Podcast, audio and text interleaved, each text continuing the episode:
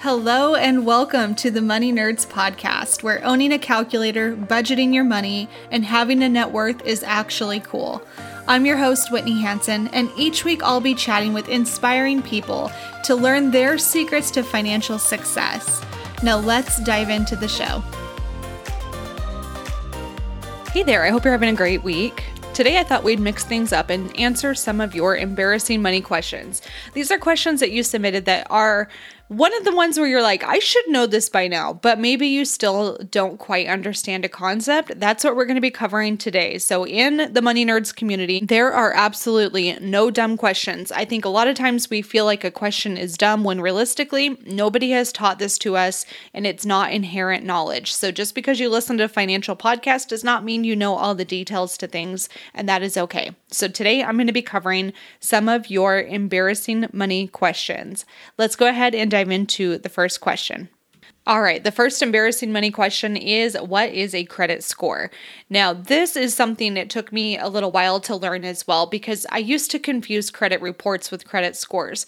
I'm, i mean, this was not a question, but I'm going to go into this too. A credit report is simply all of the data that backs up your credit history. This is going to include things that maybe you forgot you had opened up a store card for. It's going to show up there. It's going to include your limit. It's going to include on time payments. That's all on your credit report. Now, your credit score is different. Your credit score is a three digit number and it's between 300 and 850 points. And the whole goal of this score, these numbers, is to help lenders determine if you are a risky person to lend money to. In this case, the higher your score, the closer to that 850 mark, the better. If you have a low score, that shows a lot of financial instability. It shows maybe some debt collections. It shows all of that kind of stuff, like late payments, etc. Maybe over leverage. Maybe you have too much credit in, under your name and you're using too much of that. All of that is going to indicate a lower credit score, which tells lenders, hey, be careful when you're lending money to this person. And usually, what that means too is the higher your credit score, the better the interest rate you get on homes, on personal loans, on car loans, kind of stuff. Even the better credit cards that you have access to. A low score does not mean that you're going to have good interest rates. In fact, it's quite a bit different, sometimes as much as 1% to 2% on a typical mortgage. So, that in a nutshell is what a credit score is. Now, if you're new to credit scores and you're like, I still don't understand how they comprise this and what it's made up of, I highly recommend going back and listening to the Credit 101 episode that I did a little bit ago. So, if you scroll back through some of the episodes, you're going to see that episode come up. Listen to that, it tells you roughly what your credit score is composed of in percentages and breakdowns so you can start to see how are they actually coming up with this three digit number the next embarrassing money question submitted is What is a 401k? A 401k is simply an employer sponsored account, which means your employer is trying to incentivize you to stick around with a company. They maybe want to give you a little bit of a kickback, and so they offer a 401k, which is a retirement plan. Now, the employer sponsored piece generally indicates that there will be some type of match. Now, the match varies. Sometimes you see a 50% match, sometimes you see a 100% match. So, let's talk about this exactly. First and foremost, it's good to know the 401k limit. The limit as of 2022 is $20,500. That's how much money can be contributed into your 401k in order for you to utilize this benefit from the 401k. Now, the interesting thing is if you are 50 years old or higher, you get an extra $6,500 per year for what they deem a catch up. So, if you started a little bit later for your retirement, you're like, crap, now I'm screwed. You're not actually. If you're over 50, you can contribute an additional $6,500. So, the total contribution amount for your catch up and everything is $27,000 if you are 50 years old or higher. Now, if you're not, it's 20,500. So here's the thing that's pretty cool about a 401k. Let's say you have a 401k program that is a 5% match, and that's how it's worded. You're like, what does this even mean, Whitney? Well, a 5% match means that if you contribute 5% of your salary, let's say you make $50,000, if you contribute 5% of that, which would be $2,500, your company will match 100%. So your $2,500 becomes $5,000. That's pretty cool, right? So at the end of the year, you have a $5,000 contribution. So that's the cool thing about a 401k is it's that employer sponsored retirement account. And this is then invested into the stock market or bonds and usually a combination of that. Typically with most 401ks, it will be set up automatically as a target date fund. A target date fund is a fancy way of saying what year do you think you might retire? So let's say it's 2050. So the portfolio of that target date fund to get you to retire at 2050 is going to be set up in a way that helps you get to that goal. So that's the whole point of a target date fund. And that usually, again, 401ks usually are automatically deferred to that. They're not always. And a lot of times you still have flexibility to choose what you want that money to be invested in. But in a nutshell, a 401k is a tax deferred retirement account that is an employer sponsored retirement account. So it's an employer sponsored, meaning your employer matches your contributions, and tax deferred, meaning you take a tax deduction today, but you have to pay taxes later. So when you draw that money to survive and to retire, that's when you're going to pay your taxes. Another important note with 401ks is if you do go over that $20,500 limit, that contribution limit, then you will have to withdraw some of that money and pay a 10% penalty because it's basically considered income at that point. So that's the other thing to note too is you really do want to honor those limits, but that is what a 401k is in a nutshell. Not too bad, right?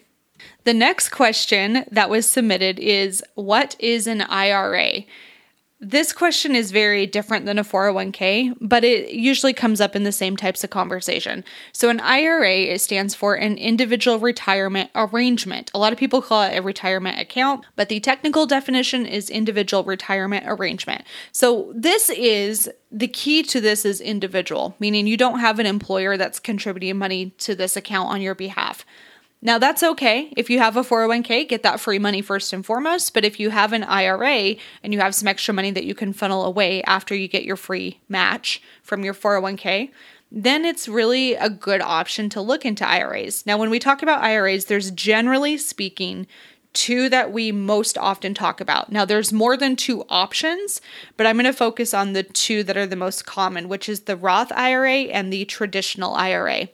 A Roth IRA basically means when you get your paycheck, you take that money that you got from your paycheck and you go invest it into the stock market underneath the umbrella of your Roth IRA. A Roth IRA is not an investment, very important to note. It's just a placeholder that tells the government, hey, this is how that money should be taxed. So you contribute your money from your paycheck. When you got your paycheck, you already pay taxes, right? You're you already chose to pay your taxes. You're investing with your take-home pay. When you do that and you're under that umbrella of the Roth, you don't pay taxes ever again because you chose to pay your taxes today. So that money grows and compounds and it appreciates and you get dividends from your investments. And all of that happens over time. When you need that money and you officially start to hit 59 and a half is when you can start withdrawing some of that money. When you pull that money out of that account, then you don't have to pay taxes underneath that umbrella of the Roth IRA. Now, the traditional IRA is a little bit different. A traditional IRA is set up very much like a 401k. With a traditional IRA, you're opting to pay taxes tomorrow instead of today. So, what this actually does is when you contribute money into a traditional IRA or 401k, this is reducing your current taxable income. So you're going to get a tax deduction. It's going to reduce your taxable income. And what happens is when you go to withdraw that money in the future, that's when you're going to be responsible for paying your income taxes at that point. Now you pay your income taxes, whatever your income tax rate is at that time of withdrawal, but that's essentially how a traditional IRA works. So Roth you chose to pay taxes today, and with the traditional IRA, you're choosing to pay taxes tomorrow. So that's how the IRAs work. The limit currently, as of 2022, is $6,000 per year. You can do a Roth and a traditional. You are definitely able to use both of those different types of arrangements, but the maximum contribution is $6,000 per year. Now, similar to a 401k where they have this catch up period, you also have a catch up. If you're 50 years or older, you are able to catch up an extra $1,000 per year meaning you can contribute $7,000 per year underneath your IRA, whichever one you choose. So that's kind of the cool piece, but that is an IRA in a nutshell. It's not an investment, it's a umbrella that tells the government how that money should be taxed and it is a tax incentivized program where you choose to either pay taxes today with a Roth or taxes tomorrow with a traditional. Does that make sense? That's how an IRA works in a nutshell. The fourth embarrassing money question submitted is How much of an emergency fund do I actually need? This is a great question because there's a lot of different numbers that are thrown around in the financial world, and ultimately, you have to do what's best for you. But I'm going to give you some healthy guidelines that will be financial best practices. Part of this depends on your life situation. The general rule of thumb is you want to save between three and six months of your living expenses. Now, what the heck is a living expense? Let's stop for a second. Things like rent, utilities, groceries, gas in your car. If you have a car payment, you would include that. Any debt obligations that you might have. A gym membership, if you choose to save extra for that. All of these things are like, hey, if shit hits the fan, what do I actually need to survive? That's how I like to think about this. So for some people, they're like, oh my God, if I lose my job or something happens, that gym membership is essential for me. Look, I don't care how nerdy you get. I personally would probably not include a gym membership, but some people do, and that's okay. You just have to include that under your calculation of living expenses when you start to save up your money. Now, the point of an emergency fund is to really help you when you are in a pinch, not if you're in a pinch, when you are in a pinch the only guaranteed thing I know about life is that it's not a matter of if something bad will happen to you, it's a matter of when. I find that for so many people, when you don't have an emergency fund, it feels like you have a target on your back that says, bad things happen to me. And it always comes in threes. It's the weirdest thing. And so when it comes to your emergency fund, if you have that, all of a sudden you find that a lot of those emergencies, quote unquote emergencies, they don't show up as much they're not as prevalent in your life because you are prepared. Now, I don't know why this is the case, but I see this pan out in my own life. I see it in all of my coaching clients. When you have an emergency fund, you find that emergencies don't come up all that often. When you don't have an emergency fund, it feels like an emergency happens every single week. It's terrible. It really is terrible. But that's what an emergency fund is designed for. Now, this is very different than a credit card. I have a lot of people that say, Can't I use a credit card as my emergency fund? That's what it's for. And the answer is no, you cannot. And the reason why is because Credit cards do not diminish emergencies. In fact, all they do is make them even larger because you're going to be charged on your emergency, that total amount. You're also going to be paying 18 to 24% interest. It's just not worth it. And ultimately, when you're going through a hard time, and maybe you can't even make the minimum payment on your credit card bill because you're going through such a tough time, you really want to make sure that you have that peace of mind of saying, you know what, I'm covered. I have money in a savings account which leads me to the next important point of an emergency fund. With emergency funds, the best place to keep these is not under your mattress, it's not in a money market account, it's not in your investment account, it's in a high yield savings account. We want this to be not earning a ton of money that's not the point of it think of it more like an insurance policy so the the point of an emergency fund is not to earn a ton of money we need it to be liquid. Liquid meaning how quickly can you convert that to cash? So, how easy is it for you to go get your money out of that savings account when you need it? Very easy. You just do an online transfer, right? Or you go down to your bank or credit union and say, hey, yo, I need that money. It's really easy to get to. That's the point of an emergency fund. It needs to be easy to get to, but it should also be in a separate bank than the bank you primarily bank at for most cases because we want it to be a barrier between transfers. But the whole point of that is an emergency fund of three to six months of living expenses in a high yield savings account to cover your butt when things go bad. A lot of people ask too why why the 3 to 6 months where does this actually come from and why the difference is. So if I'm a single person and I have a job on my own, I work full time, but I don't have anybody else contributing to my financial life, Six months is great. That's how much you will need because you never know what's going to happen. And you have a little bit riskier life because you only have one income, right? So six months is going to make the most sense. When can you get away with three months? If you are in a committed relationship of some type where you financially contribute together, you both have a full time job, you both make a great amount of money. So if one of you lost your job, you're still okay because you likely have the other partner has an income. So if that's the case, your life isn't quite as risky as the single person who's depending on themselves. So if that's the case, you can probably get away with a three month emergency fund a lot easier. Now, again, these are general rule of thumbs. Part of the other logic behind this, too, is if you lose your job, it can take quite a bit of time for you to find a replacement job or find a new job that pays the same amount or more.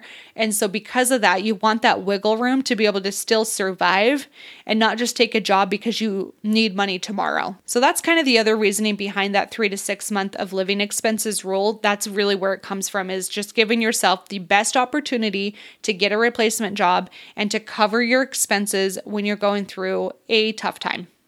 The next embarrassing money question submitted is What is a budget? And this is definitely not an embarrassing question. I think so many people get this wrong.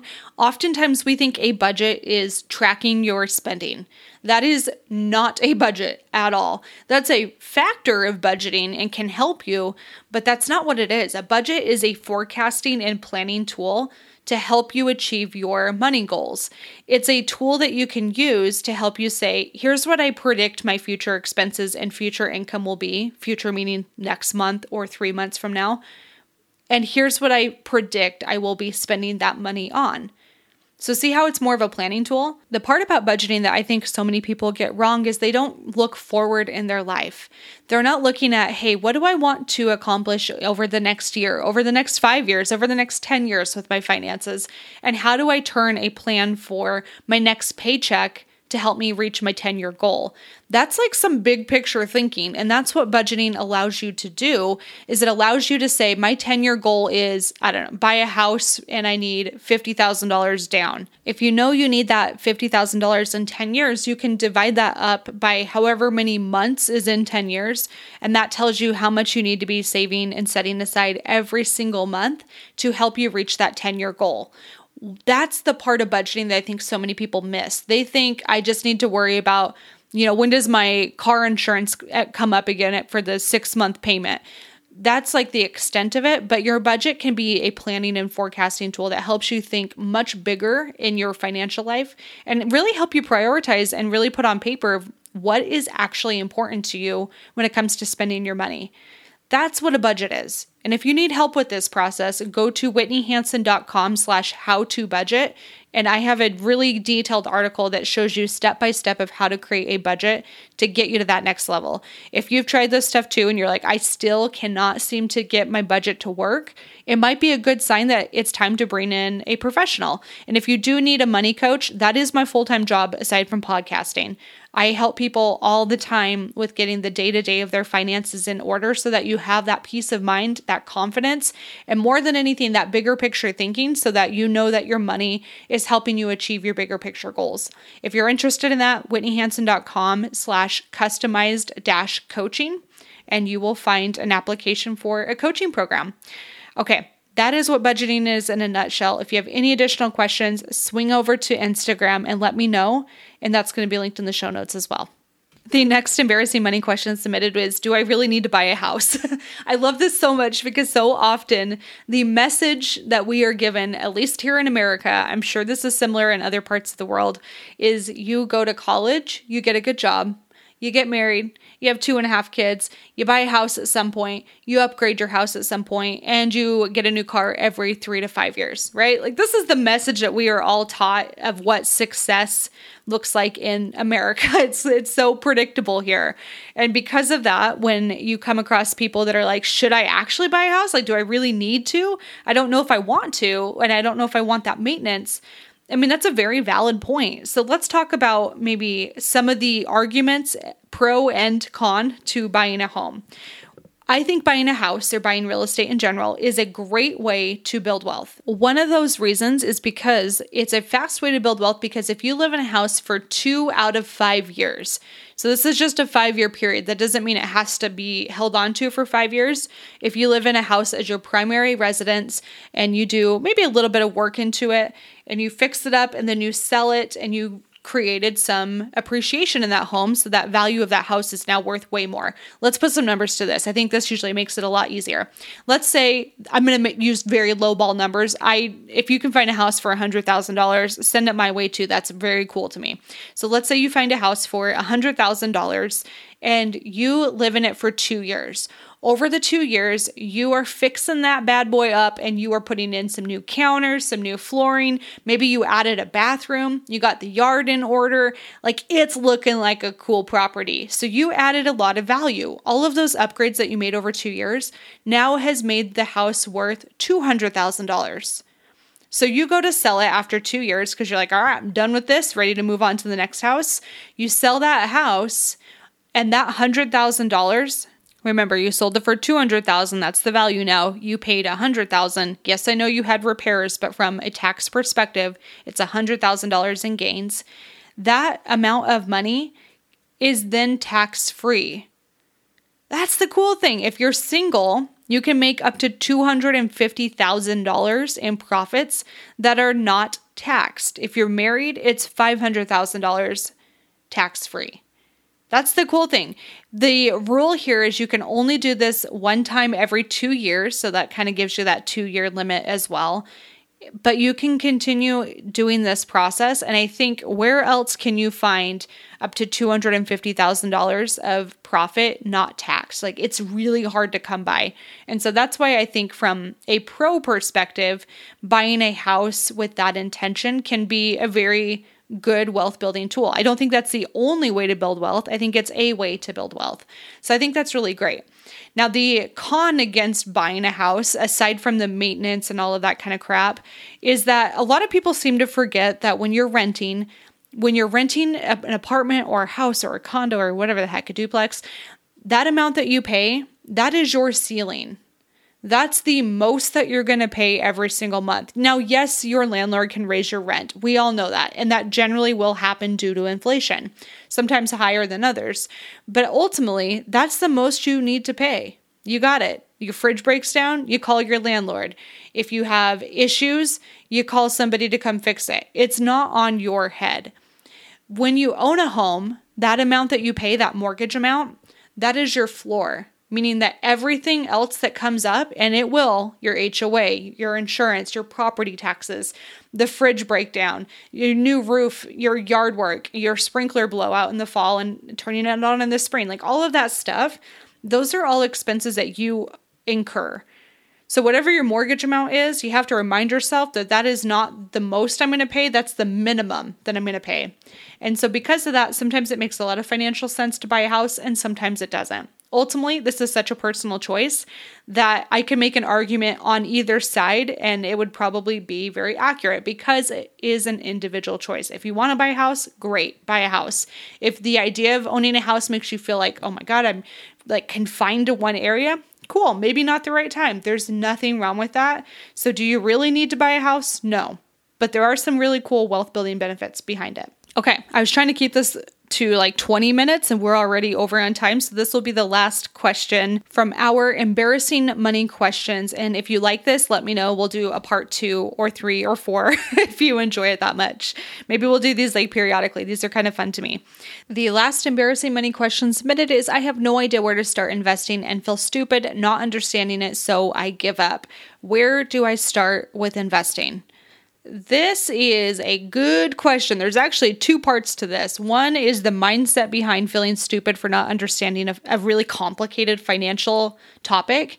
So there's a mindset issue of, of course, you don't understand it yet. You haven't been investing much. Like that makes sense, right? It's new to you. So you're not stupid. It just feels overwhelming because there's so many different opinions on where to get started. Now, the actual part of your question of where to get started with investing is kind of fun. So it depends on what you like. If you like really boring, safe investing, I love index funds and ETFs. let's back this up just a hair. With investing, there's always a level of risk, right? We all know this. You can go put your money into a specific stock that company could go under and then you lost all of that money that is a style of investing that is not a style that i generally recommend or like for myself so what i personally like is a very boring strategy where every single month i'm investing a few hundred dollars into very well diversified index funds etfs and bonds that pay a dividend some don't some do and I put my money in there and the stock market goes up and it goes down and I don't do anything different. I continue investing. So the first place to start with investing is to understand what is your risk tolerance. I want to cover this topic of risk tolerance too, because I think there's a lot of misinformation out there. So often we hear risk tolerance and we're like, well, what is your risk tolerance? How comfortable are you with risk? And who, I mean, not very many people are going to raise their hand and say, very comfortable. I love losing money. That excites me when I see my accounts going up and down. Like, who in their right mind would say that? I know there's a couple people listening that are like, that's me, Whitney. Good for you, man. That's great. But for most of us, that is scary. So I want you to kind of almost separate this idea of risk tolerance into your personal level of risk and instead view it as what's the ideal level of risk based on your age. Okay, so this is different. If you're an older person and let's say you are at 59 years old, you're getting real close to your retirement days. Okay, you're, you're planning on like walking out of the workplace within six years. If that's the case, you don't have as much time for the market to recorrect if we have a down market, which we currently do. You probably have seen that. We entered a bear market, which means investments dropped 20% in value. That's a lot of money. Now, if your million dollar portfolio dropped 20%, that hurts like hell, especially if you're trying to rely on that income. So, because you don't have as much time for that market to recover, it's not that your risk tolerance isn't there, it's that it maybe shouldn't be there based on smart financial decisions. You would need to be in safer, not as high performing investments because you need stability. You don't need risk and growth. Now, when you're 21 or 22, or even in your 30s, you have plenty of time before you need that money. So your risk tolerance can be quite a bit higher because you have years upon years, like decades, for your money to recover when you have a bear market. So that's the first part is risk tolerance and understanding that when you're younger, you need to take more financial risks. Now, notice that I'm saying financial risk and I'm not saying stupid, uncalculated risk. like there's a very different thing between calculated and uncalculated risk going and giving your family friend $100,000 for their new startup that you think they're a hot shot and might really make it, that is not a really good calculated risk if you have nothing for retirement. So if that's the case and you don't have that disposable income to just throw out $150,000, you should probably do a little bit more of a safer strategy. Now again, everyone's different, so I'm talking in blanket statements here. I don't know your specific situation, but generally speaking, you start with your risk tolerance. Once you have that identified, you have to think through the spectrum of investing. Now, I like to think of the spectrum as three different stops. There's probably way more, but in my head, this makes the most sense. On one end, you have the people that are like, I do not want to do a damn thing when it comes to my investing. I don't want to spend any time figuring it out. I will happily pay somebody a lot of money, probably a third of my portfolio, but I don't want to be involved at all. This is not where I recommend. If you listen to this podcast, you're smart enough to do your own investing. But for some people, that's not what they want, no matter what. Maybe they're trust fund babies where they have a ton of money and they can very happily pay somebody and that fee doesn't hurt as much. But if you're middle class, middle income, or lower, you really need to honor that money and you need to watch all of your fees when it comes to investing. I'm getting on a soapbox. Let me step down for a second. So, on one section of your investment spectrum, you have financial advisors who you pay somebody to manage all of that money for you. Okay, that's very hands off. On the other end of the spectrum, you have people like me, where I DIY my own investing. DIY investors tend to look at data and logic and say, most people that are choosing what goes into different investment portfolios and funds don't actually choose correctly. In fact, usually if you do just a really boring strategy of total stock market index funds or the S&P 500, that tends to perform better than when somebody is manually picking and choosing what goes into a fund. So for DIY people, we say, why do I need to pay somebody? I'll save myself that 1 to 5% management fee whatever firms charge, and I will then take that and just reinvest that money and I'm fine. It's long term, it's boring. I can do this on my own. So, those are the two different spectrums. I want to be totally hands off, or I want total control there is something in between. And I think that in between is actually a great place to start when it comes to your investing. The in between that I see is robo advisors. What you're seeing is a lot of financial firms. I saw that Vanguard came out with their own robo advisor. Fidelity, I believe, has one. There's Betterment. There's Wealthfront. There's so many different robo advisors coming out. And what a robo advisor is, and as much as I would love to explain this in my own terms, I'm just going to read directly from Vanguard their definition of what a robo advisor is. It's an online platform that manages your investments automatically. It's financial advice that comes from an algorithm instead of a person, and it can take a lot of the time, guesswork, and stress out of owning a portfolio. So, this is exactly how I view a robo advisor too. It's when you trust data instead of a person to pick and choose for you, you would go with a robo advisor. So notice that it's not quite a financial advisor where they're choosing all of that on your behalf. And it's not quite DIY where you're picking everything that goes into your portfolio. It's allowing the algorithm to make selections for you after some very sophisticated analysis.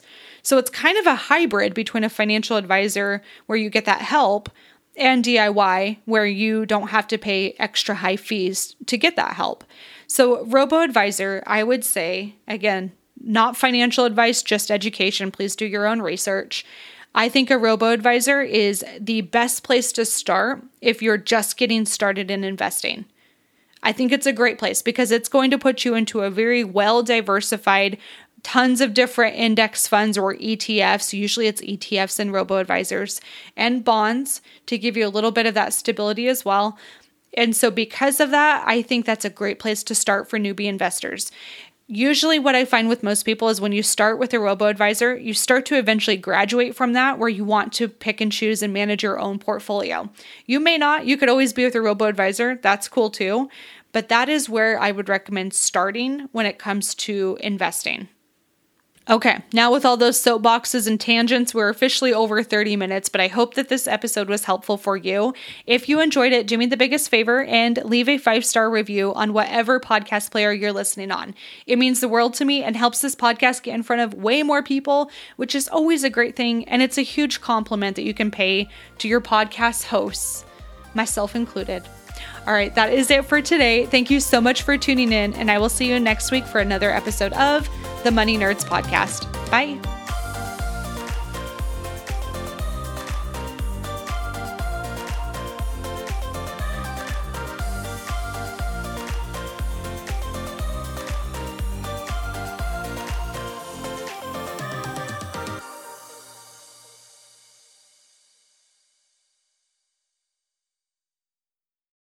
This is the story of the one. As a maintenance engineer, he hears things differently. To the untrained ear, everything on his shop floor might sound fine, but he can hear gears grinding or a belt slipping. So he steps in to fix the problem at hand before it gets out of hand. And he knows Grainger's got the right product he needs to get the job done, which is music to his ears. Call, clickgrainger.com, or just stop by. Granger, for the ones who get it done.